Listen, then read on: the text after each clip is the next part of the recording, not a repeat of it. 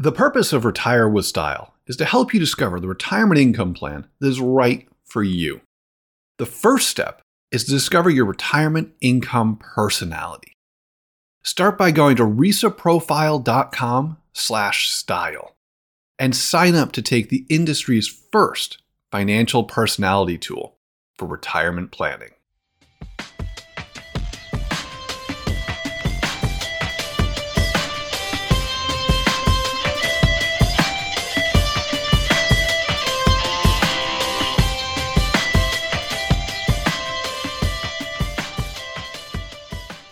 What do Papa Shango, Brutus Beefcake, and Larry Greenwald have in common? They hail from parts unknown.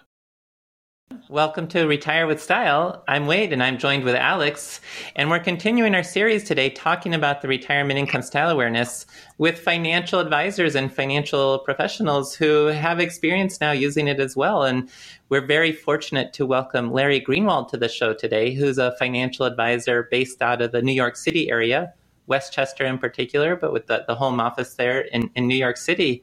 And Larry, thank you so much for joining us on the show today. Uh, it's a pleasure, guys. Thanks for having me.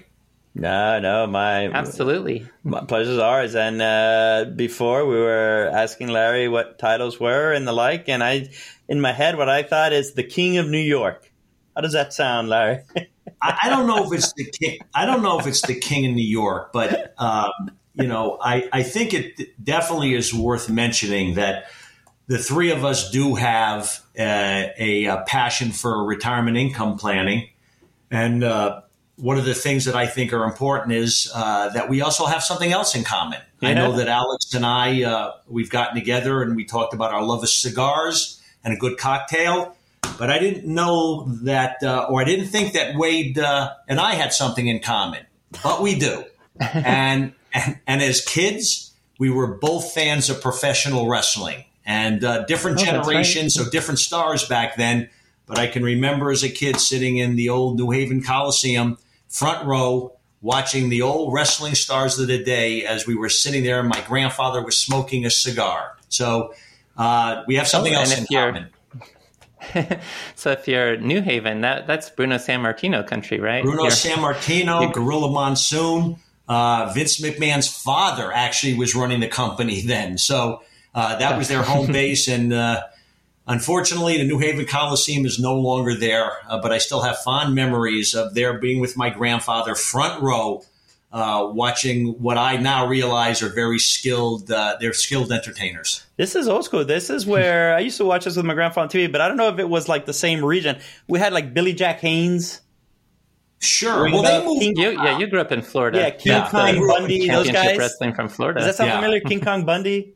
Oh, King Kong oh, yeah. Bundy, yeah. Like those kind uh, of. yeah, yeah, They they moved around to the different federations, so they they were in up New York area where the WWE is now, and then they went in. There was there was wrestlers in the Midwest and the South, but I think they all worked the circuit. Who was there was like a samurai guy, like he would shoot stuff out of his mouth. It was like like smoke and stuff like that. Oh, the great! You're probably thinking the Great Kabuki. the Great Kabuki. I, I remember. Wade for the win. I remember watching. That goes to show you how long ago it was. The Rock's uncle. Uh, it was Peter oh. Maivia. They, they, they, the whole group, the family was from uh, Samoa, and and that was the precursor to. Uh, the Dwayne Johnson getting into the wrestling business. Uh, but, but it was Leaping Lenny Poffo. Oh, Leaping Lenny Poffo. Is that a guy? He always lost. With a name like that, you don't win. yep. And I Randy think he Savage's was the brother, brother, of Randy oh, really? Savage. Oh my god! I'm not sure. Wade. Wade, you got to add a chapter to your book. Actually, the first show I was able to attend live he wrestled in the first match and he signed autographs afterward. And this is Detroit, Michigan, where nobody, it was kind of a secret that he was Randy Savage's brother. Yeah. But I asked him and he said it was true. So there you go. Well, I, I guess next hand. time we all get together, we'll have dinner, we'll go out, we'll find the next wrestling event, we'll all go to that. Well, I think you guys are on another level. I'm like double A. You guys are like major leagues here.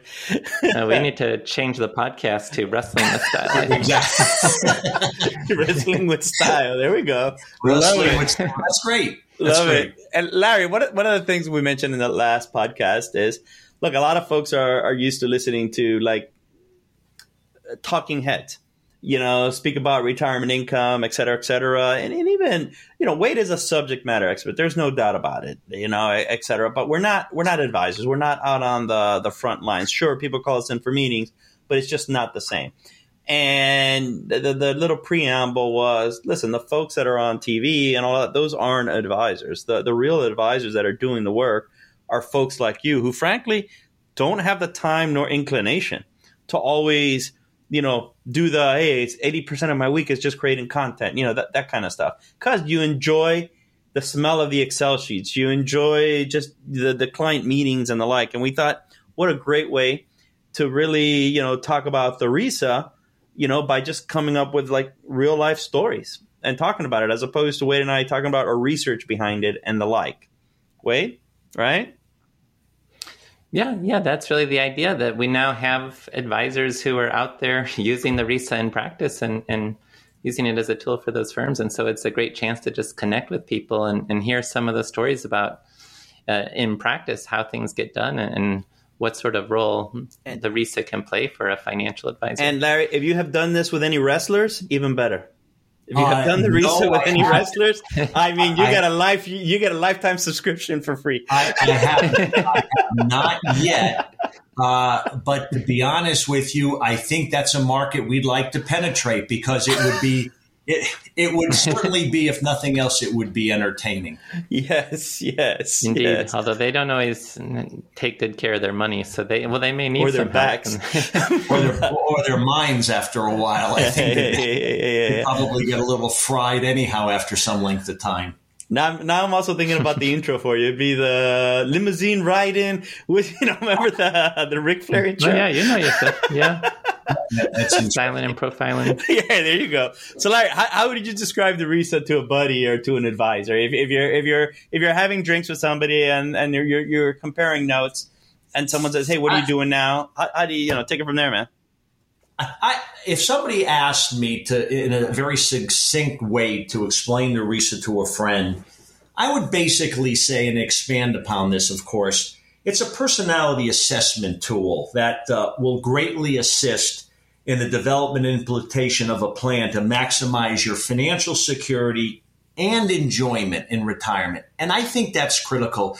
The reason, amongst others, that um, we use the RISA, and I find it particularly useful, is I think people forget that there's two aspects of financial planning, and, and it becomes even more important during the retirement process. It's not only the actual numbers. Everybody knows you've got to get a budget and expenses and how much money do you have available in your accounts, but it's understanding what the psychological nature of that particular client is. It is so important you're not buying a product, you're buying a relationship. And people need to feel comfortable. In many cases, they don't understand exactly what to do. They need guidance and help. And, and anything is, everything is based on what's right for them. something that's optimal for somebody is not optimal for somebody else. So for us, when we begin the planning process, it's always begins with a discovery the, the soft questions. What's important to you? What do you want to achieve? What are your goals, loves? Um, what do you want to do in your life? And so that's where there's a particular fit and the affinity for the RISA is it really uncovers that because no matter what the numbers are, if you can't get to the root of what that person is looking for and what their and, and their emotional being is, then you're never going to have that ultimate connection. And you're probably not going to be able to basically serve them in a, in a way that maximizes what they're, what they'd like to achieve. No, I think that's great. Wade, I think I think that's like website copy for us. I mean, wow. Yeah, yeah, that's wonderful. My goodness. and, and for anyone who's just kind of tuning in, the, the, the RISA is an assessment tool that helps identify as a starting point between there, there's so many different retirement strategies out there and so much conflicting information. I think it's hard for the end user who's thinking about their retirement to know where to start sometimes. And so that was the, the genesis of the RISA was having a framework or trying to create a framework to help people just think about that. Uh, and so, Larry, that thank you so much for describing it in that way. And this is always a, a scary question to ask, but just the uh, the idea of first impressions when you first heard of the RISA framework, and good or bad. Yeah, yeah. What was your, what was your initial reaction? Well, I'm, I'm going to take it one step further to, to, to tell you h- how, why I had an aha moment with it. Oh, a couple years phrase. ago, I started I started going through the process by which I was looking down the road and said, "Jesus, I'm going to I'm close to going, you know, trans transitioning from the accumulation to the distribution process." Uh, and I had to look at my own situation as an advisor, but more as an individual. And I sat back and I knew all my financials, but I said, listen, what do I want to achieve? What are my goals, my dreams? And I went through the process. I used a risk tolerance questionnaire, which we use, which we know has a use, but it's limited. And then I asked myself a lot of, you know, what I would call soft questions. I did a lot of self reflection. And then I put a plan in place. I didn't know really there was a style, but I put a plan in place and a strategy consistent with what I thought would serve me well in my retirement years. Lo and behold, I mm-hmm. find the RISA. And I think it was one of the challenges, to be honest with you. And I said, wow, this is perfect. Let me take the RISA. So I took it. It took me 15 minutes. The questions were straightforward, they were insightful, it was easy. And lo and behold, my style and the resultant solutions that go with the style mirror exactly what I put in place, but it took me 10 times longer to do. And so I had that aha moment saying, look at here's a tool that's not out there that does in a short period of time what it took me for a long time to put together, but I got the same results. So as I said, this would be perfect for a client, but it also would be perfect as an advisor. And then when I looked at it that way and I saw exactly how it all planned out, that was my moment where to say, this is a tool that there's nothing like this out there that would help us to help the client and would be, also be would, would be an excellent tool as a prospecting tool. No, I, I think that's great. I, I, I think I share the similar aha moment to you, and, and, and it's a funny sort of way. And, and Wade, I, n- I never asked you what you thought once you took it, but it's funny, right? We came up with the questions, like you know, but you're you're still a little bit of a third party because you're you're doing it with your researcher hat on, coming up with the questions, validating it, editing them, et cetera, et cetera, looking for reliability, clusters, whatnot. But then, at a certain point, we just took it as a as a as a consumer, not as a scientist trying to, but as well, let me see how I really feel. Even though you come up with the questions, when you have to ask yourself the questions and do it sincerely, you know, it was a different feeling, and I came out of it in a manner that uh, I didn't fully expect. But once I did it, I realized, oh yeah, I can see why I'm like this, and you know, I can see why I got to start looking into this. I mean, I, I turned 50 this year and yeah, it, it's coming into the forefront of you know I got to start now aligning my strategies. And I took it and I'm realizing, yeah, okay, makes sense. Like I have kind of a, a path in the back of my head too now. But I, I think what you did as an advisor, like I, I say this all the time, and and Wade, you, you know, we, we can have a drinking game, you know, every time I say this, but I we didn't discover anything, right? I, I I think good science is just surfacing surfacing up what was implicitly acknowledged or what was implicitly there, but doing it in a framework that makes it more systematized. And so I think that's why you saw that, oh, wow, it's so much more efficient. But it wasn't anything you didn't really know. It was just, we, we kind of laid it out maybe a little more elegant for you. Right? Well, and, and I think that's the case. It does two things. It makes it easier for us to work with the client because it's systematized. It's easy to take. It doesn't take a lot of time.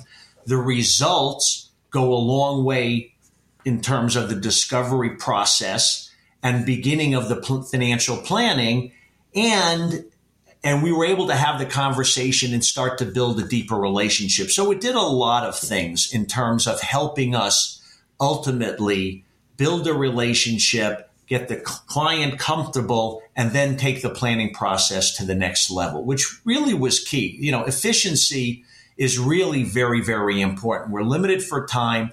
We want to do it in the most efficient, uh, productive manner. And I think that's what the RISA, that's what the RISA lends itself to. Okay, yeah, yeah. And in terms of efficiency, that's uh, kind of a, we're still kind of learning everything in terms of what, what's the most useful. So there are the different options about which questions to ask. Everyone gets asked the basic questions to determine the RISA profile.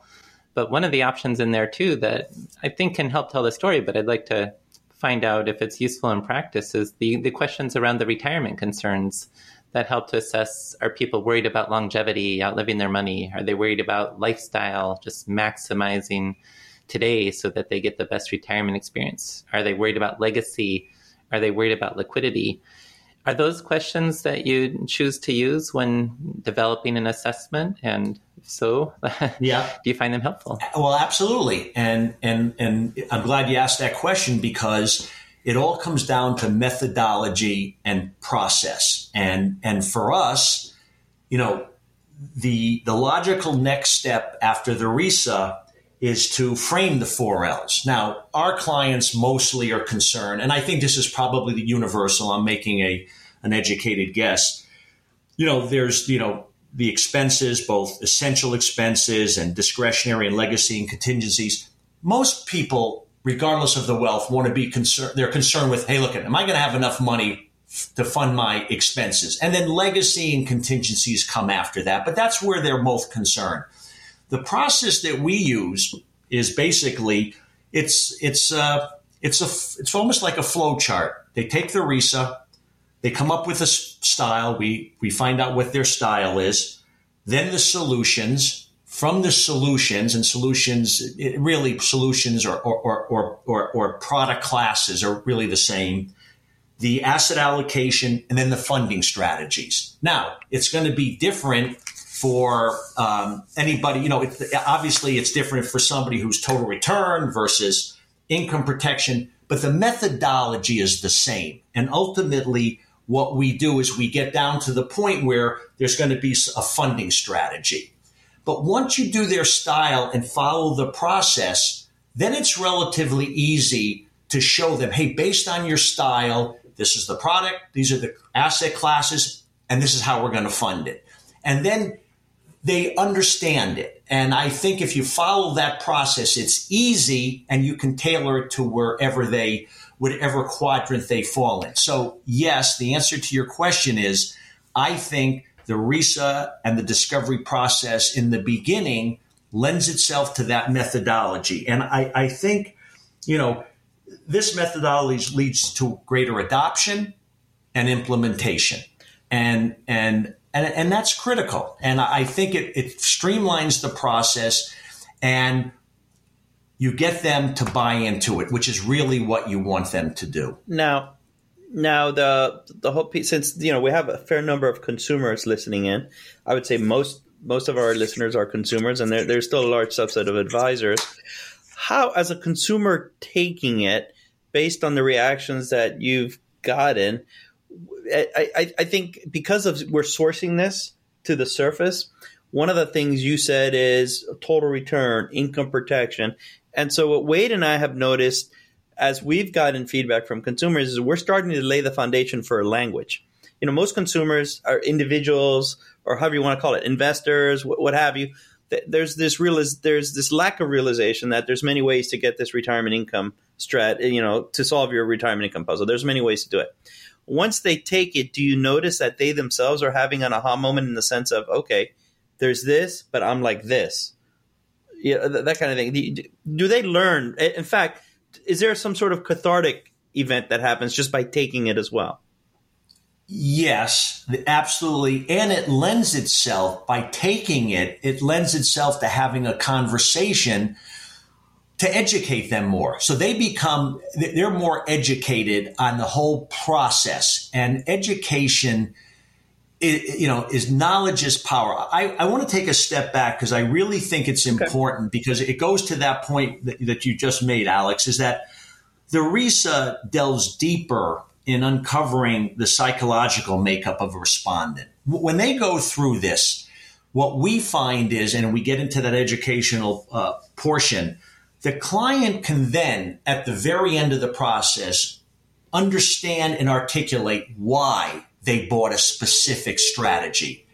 a lot of times we found in the past that a client, you'll ask a client, well, why is this strategy in place or why did you put?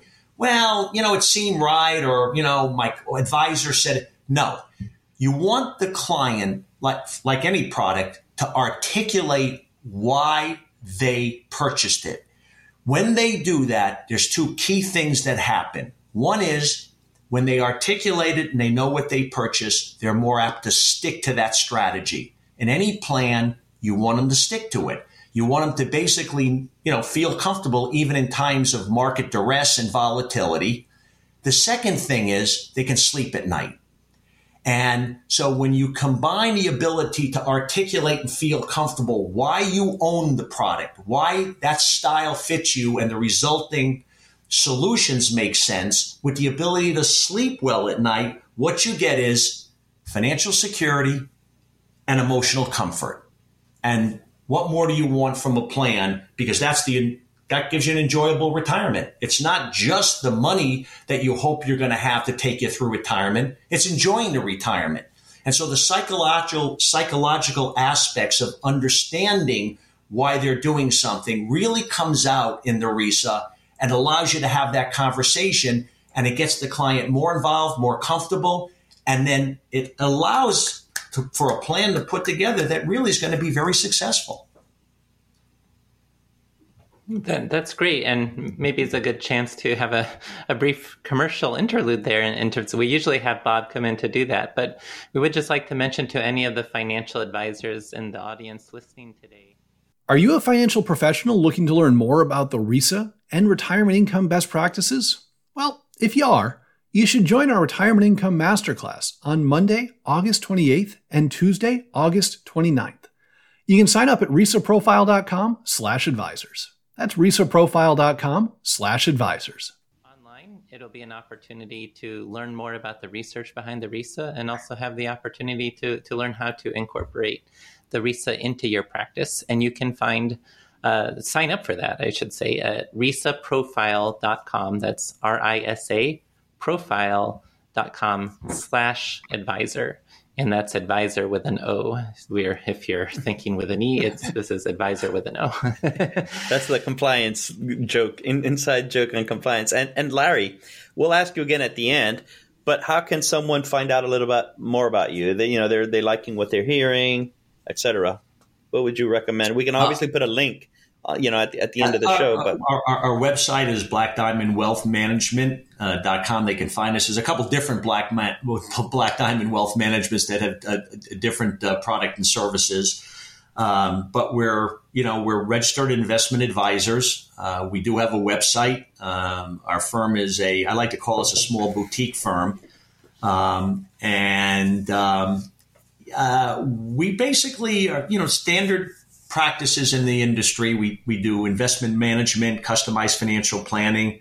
Uh, uh, uh, one of the reasons why, again, uh, to, to uh, why we seem to align very well with the RISA product is, you know, we're agnostic advisors, and um, you know, we use both insurance and investment products in our solutions.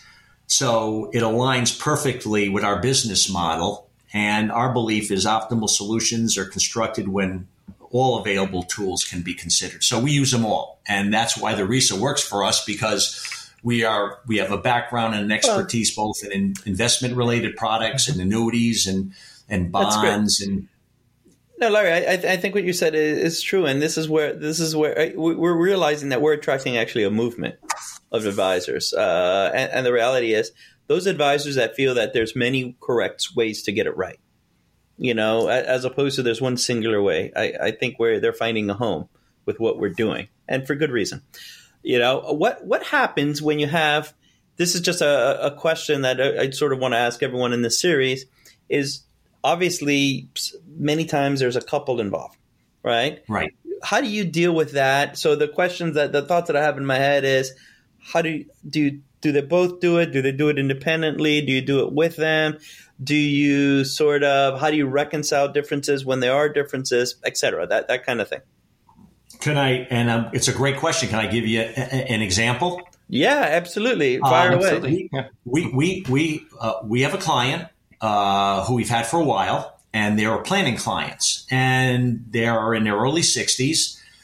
Uh, have a successful business. The husband had a successful business, and he they came to us and said, "Look, it you know what? We're going through that transition phase. We're thinking about retiring soon, and we realize we need a you know a portfolio. I mean, a, a financial planning review and an update." And I said, "Great." We were planning an update. Almost immediately thereafter, uh, they sold their business for a significant amount of money. And now they came to us and said, look, it, we're going to now accelerate the process from the accumulation to the distribution phase. We've uh, just accumulated. Was, right, exactly. You got the accumulation. It enhanced what they had. So they said, listen, we want to accelerate the process. Uh, the husband was going to retire. The kids were out of the house. We already had all their numbers because we had done a plan for them.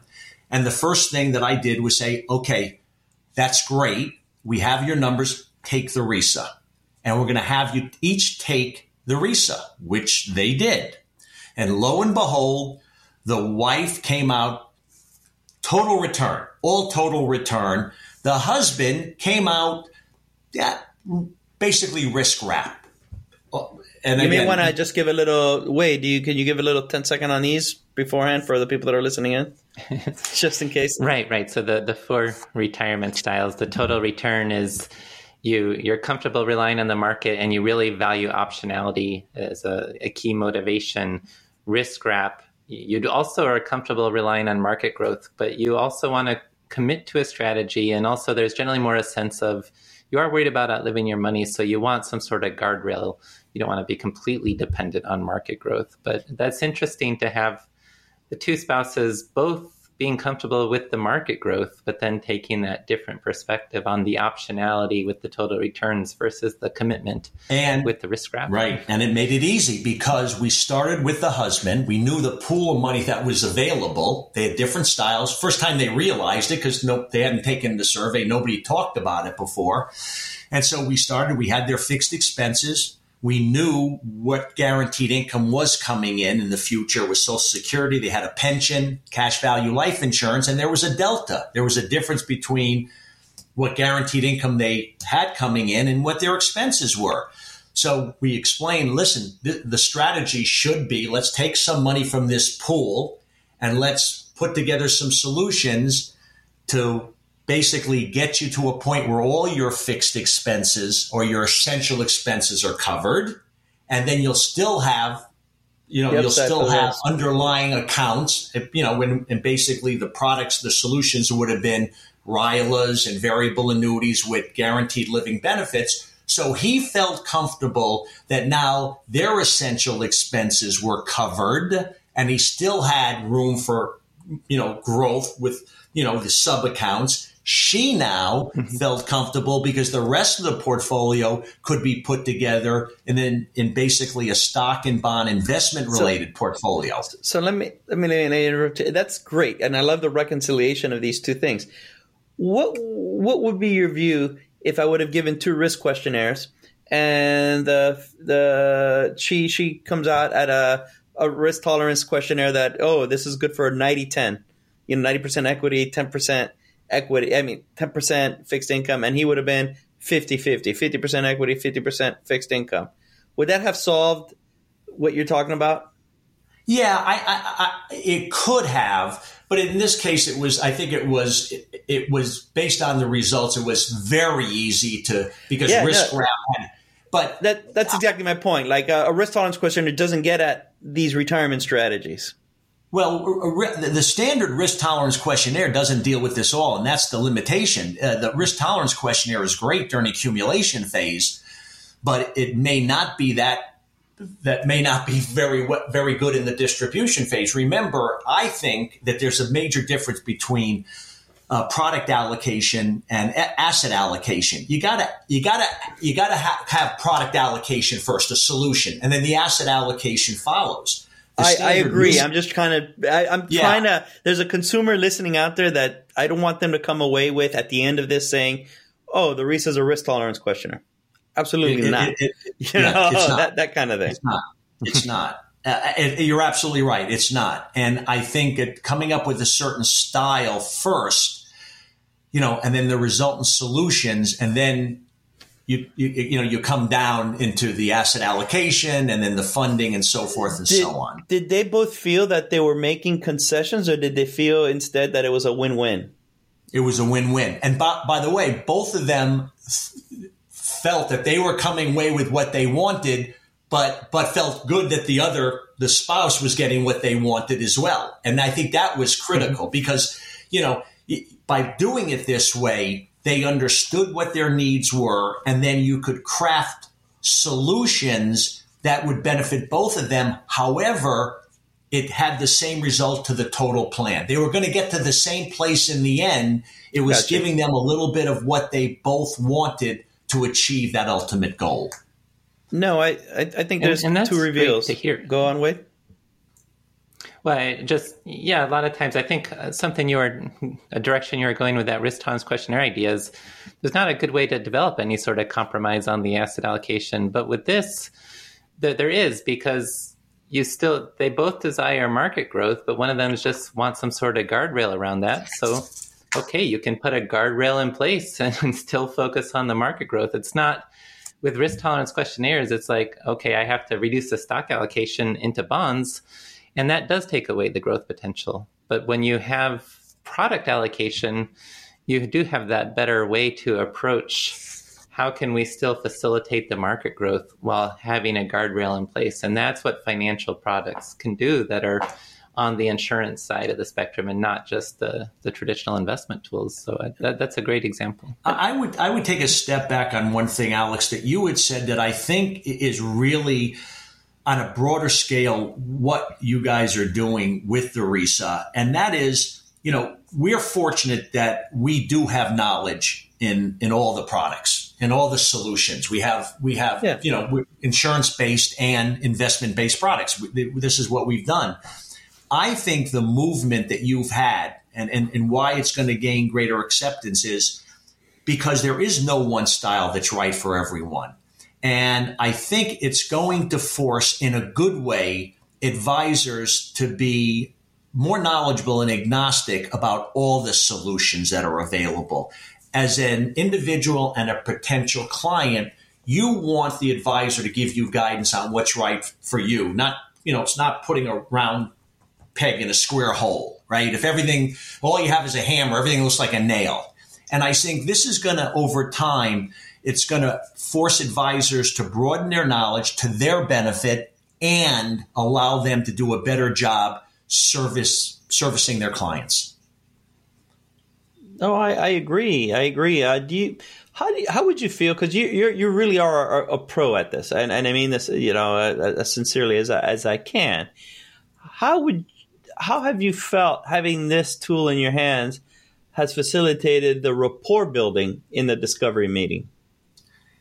It, it's it's critical as I as I mentioned earlier. The discovery phase is really really critical. It's it's critical in building the rapport, starting the process. Because if you don't build the rapport during that phase, you know, then there's going to be a breakdown in a relationship. And, and before you get into, because I know where you're going, I, I also want you to address how should a con, how should a consumer approach that discovery meeting with an advisor, and why this this helps cut to the chase a little easier. There's there's two perspectives. I guess I'm asking you this question: the advisor, you know, how have how has it helped you? But then why helping you is important for the consumer as well.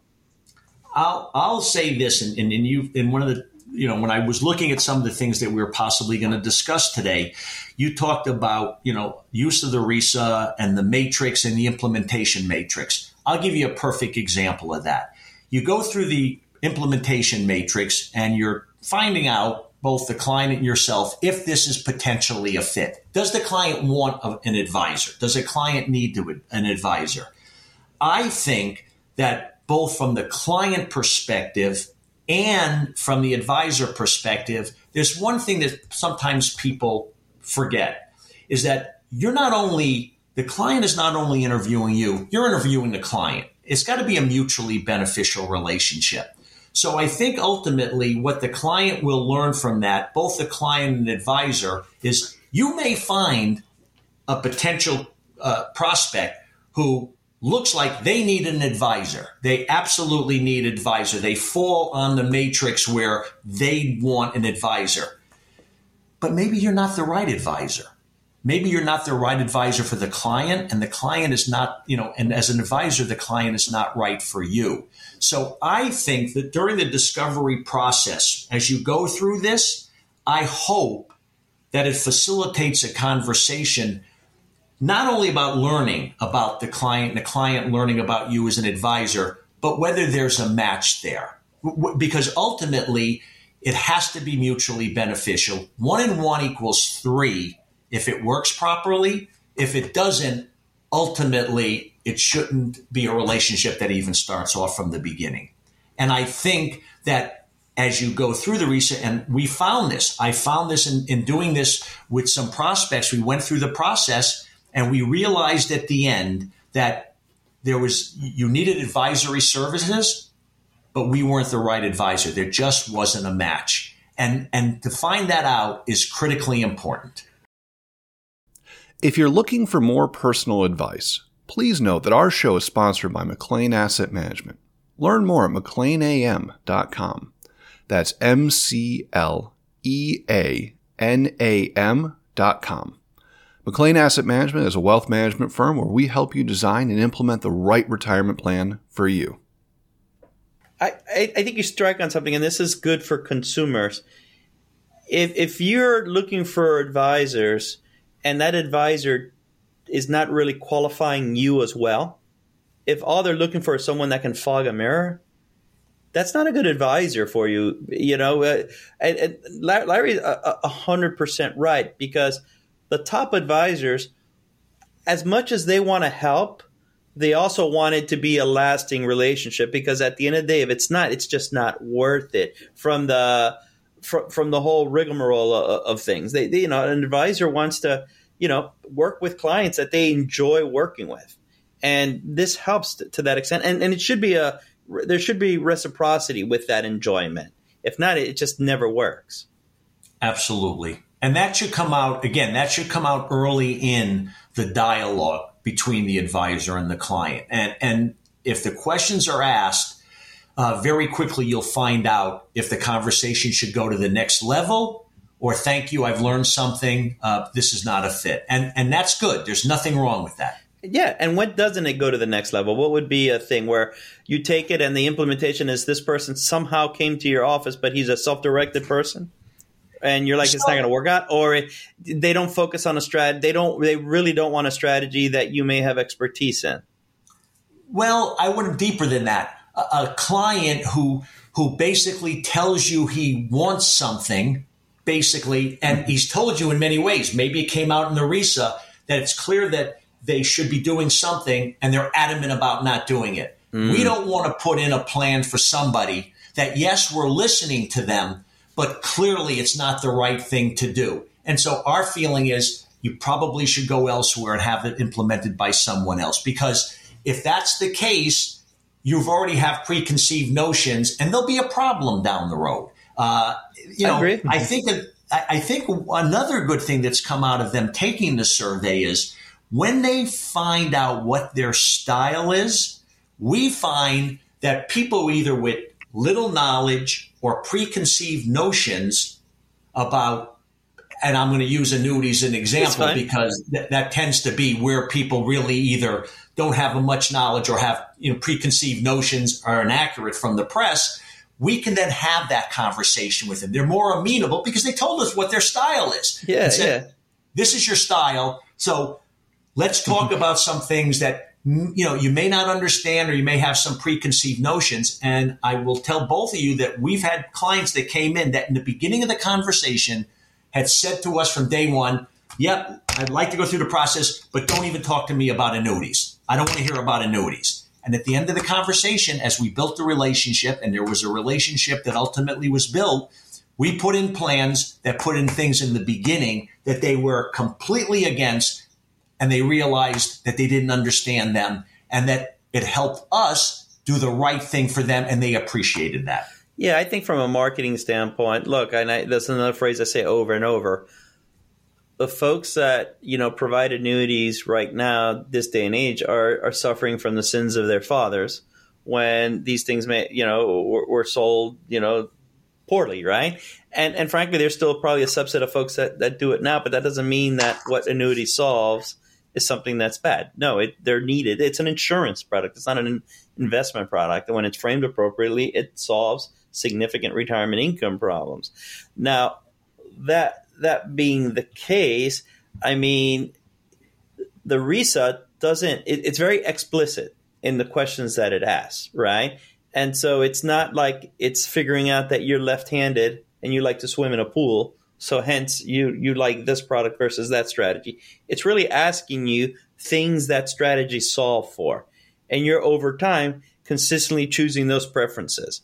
And if you do that enough times, at the end of the RISA, you can't, you know, it, it, it really is what it is at face value. If, if you literally have said over and over again that you like solutions that solve for this problem, and there's really only a certain strategy that can solve for that problem a certain way, then it's it, it's kind of obvious at that point, right? Right, Wade?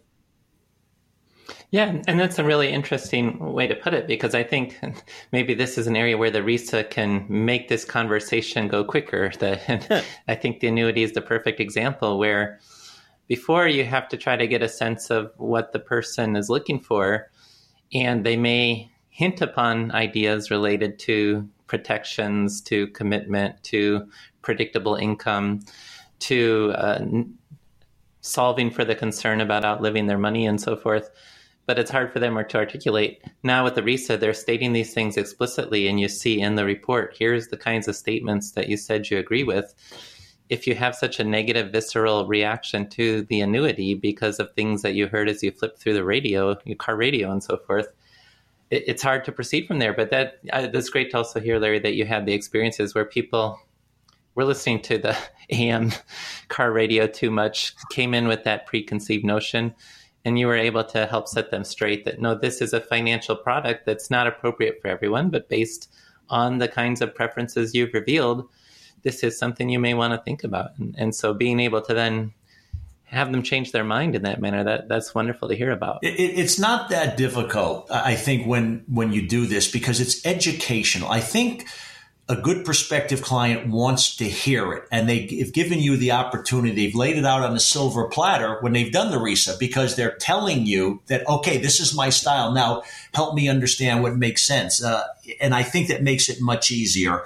And, and in the end um, they appreciate it. They're more educated. They understand. And they're not necessarily listening to the ad that says we uh, we hate annuities. You should too. I, will um, say something. you know. uh, I, I think they respect you for it I, I think if you kowtow to everything that a prospect comes in with, you are the expert, and you really are. There's a there's a respect that comes with it. You're not like authoritarian, sort of forcing some sort of solution.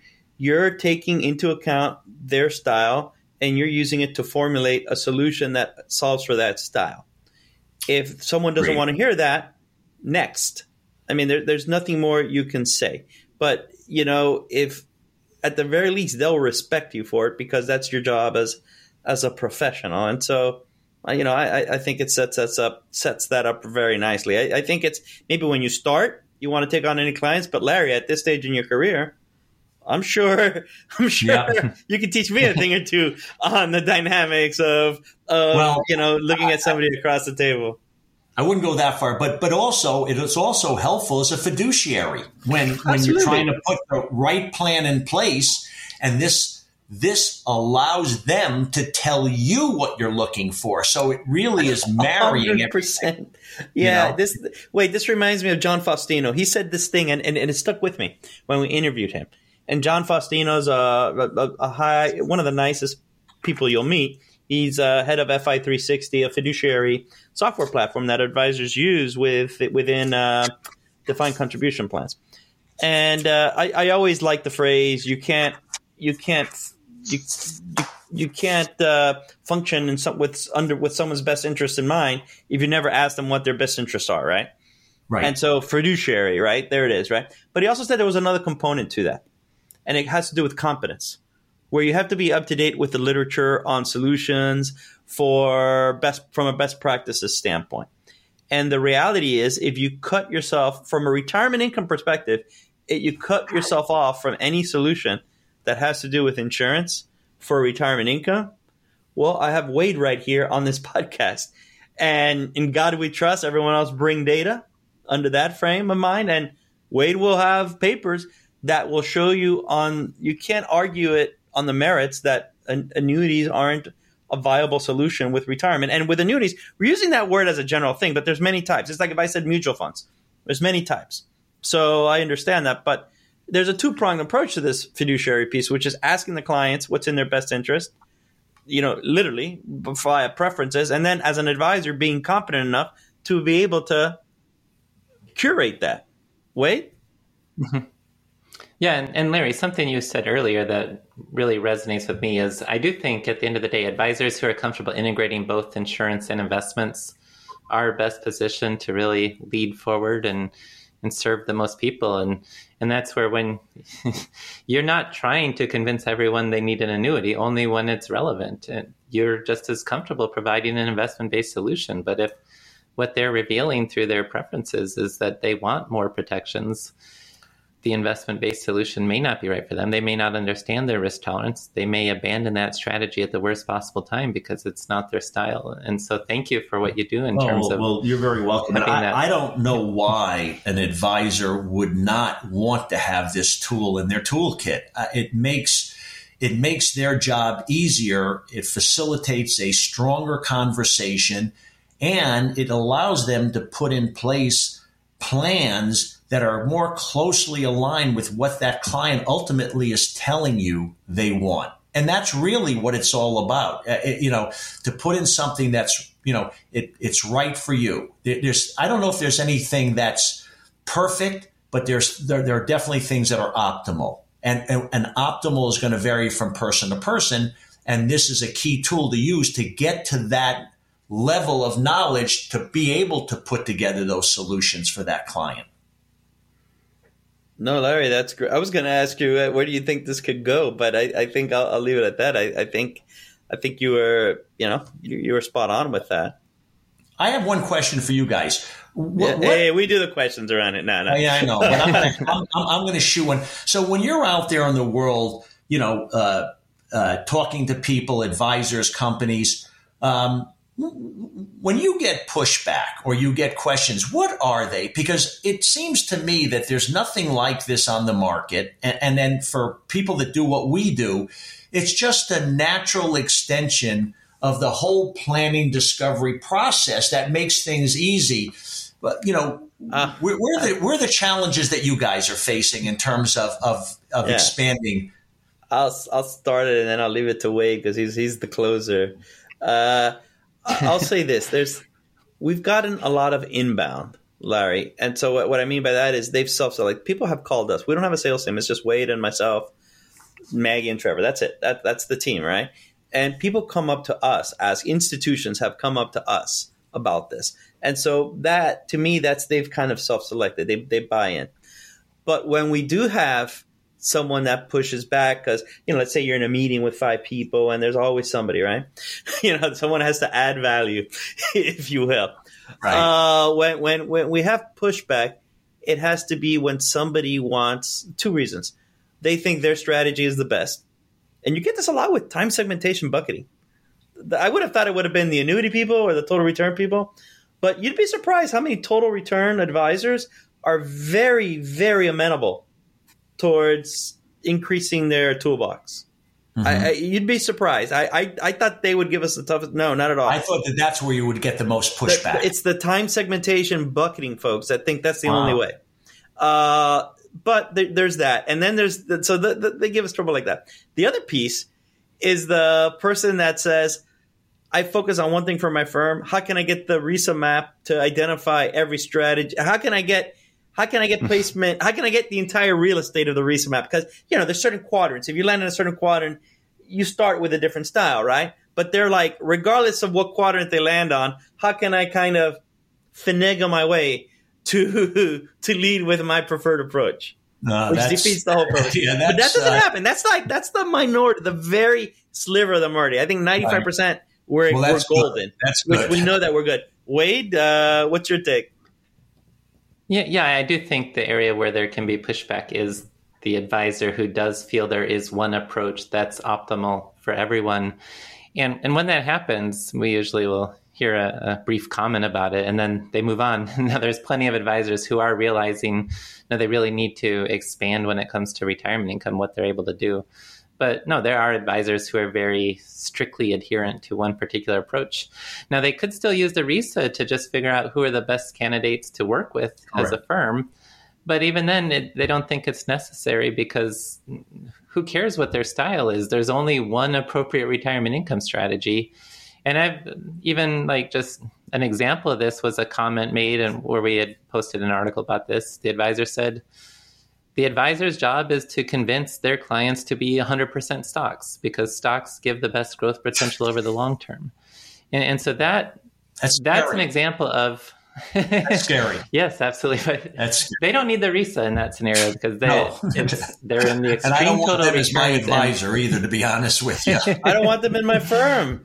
That's uh, that's, yeah. uh, that's by the way. By the way, I, I do have to give, if I may, I have to give a shout out to your RISA team and its members, uh, and obviously yeah, Maggie and Trevor. There, yeah. Maggie and Trevor have done a great job. Uh, they've been receptive when I've had questions, and they also are both are very receptive.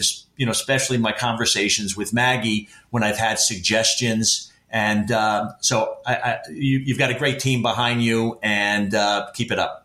No, thank you for that. Thank you. Yeah, we'll definitely let them know. Yeah, yeah, we'll definitely let them and, know. Yeah, as we and and again, as we close up, Larry, could you? Yeah let everyone know how they can find you. And also the geographic area. You did mention based out of the new york city area but with in terms of if anyone wants to reach out to you yep. should they be in that geographic region no or? no we are uh, we are uh, uh, uh, we are uh, universal. We are uh, we do business I, I, don't know if all 50 states but we have clients in um, in probably 90% of the the states uh, and, again, between uh, investment services, financial planning, we do group benefits. So uh, we we have a pretty nice little boutique firm, and, and we're at the point in time where it's nice that um, we like growing our firm, uh, but we're content to bring on the right type of clients to build the right relationships because our view is our clients, we develop a very deep, deep uh, um, bond with and we do a lot of generational planning for that reason. So it's nice. You want to you want to like the people you do business with. It really is as you both know it's really critical. It's not just about doing business. It's build a camaraderie a team uh, and relationships. And that's what we, lo- we we think that that especially a business like this it's just so intimate when you're dealing with some something that's so important to people their financial life it's important no, Larry, it's, it's like I said at the at the top of the program. The, the the in my view, the best advisors are the ones that you don't hear in. They don't have their own. Well, they could have a podcast, but you know what I mean. They're not creating content eighty percent of the time. Their work week is actually working with clients because they just absolutely love it and they love the engagement and they love helping. And I, I think you personify that, uh, you know, wholeheartedly. So, uh, you know, thank you.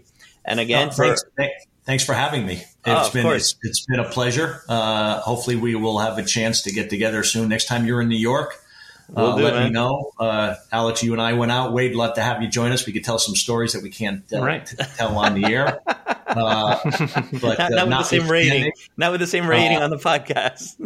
I, I, I, I, look forward to your future successes and and continue to, to wish you guys the best. You're on to something, and it's made our life easier and I think it's gonna it's gonna be very positive for the industry, uh, both on the client side and of course on the advisor side. Thank you so much, Larry. And on the advisor side, don't forget hit us up at risaprofile.com forward slash advisor, where we're going to have our retirement income masterclass. So you'll get you know, two day masterclass on the RISA and how you can incorporate that into your practice. What date are we doing that, Wade? I don't want to mess that up. July 10th and 11th. So sign up now. All right. Thank you, Larry. I really, really appreciate it. And just My hang pleasure. on. I'm going to stop the recording, but just just hang on. All right. All right, everyone. Bye. Wade and Alex are both principals in McLean Asset Management and Retirement Researcher. Both are SEC registered investment advisors located in Tysons, Virginia. The opinions expressed in this program are for general informational and educational purposes only and are not intended to provide specific advice or recommendations for any individual or on any specific securities. To determine which investments may be appropriate for you, consult your financial advisor. All investing comes with a risk, including risk of loss. Past performance does not guarantee future results.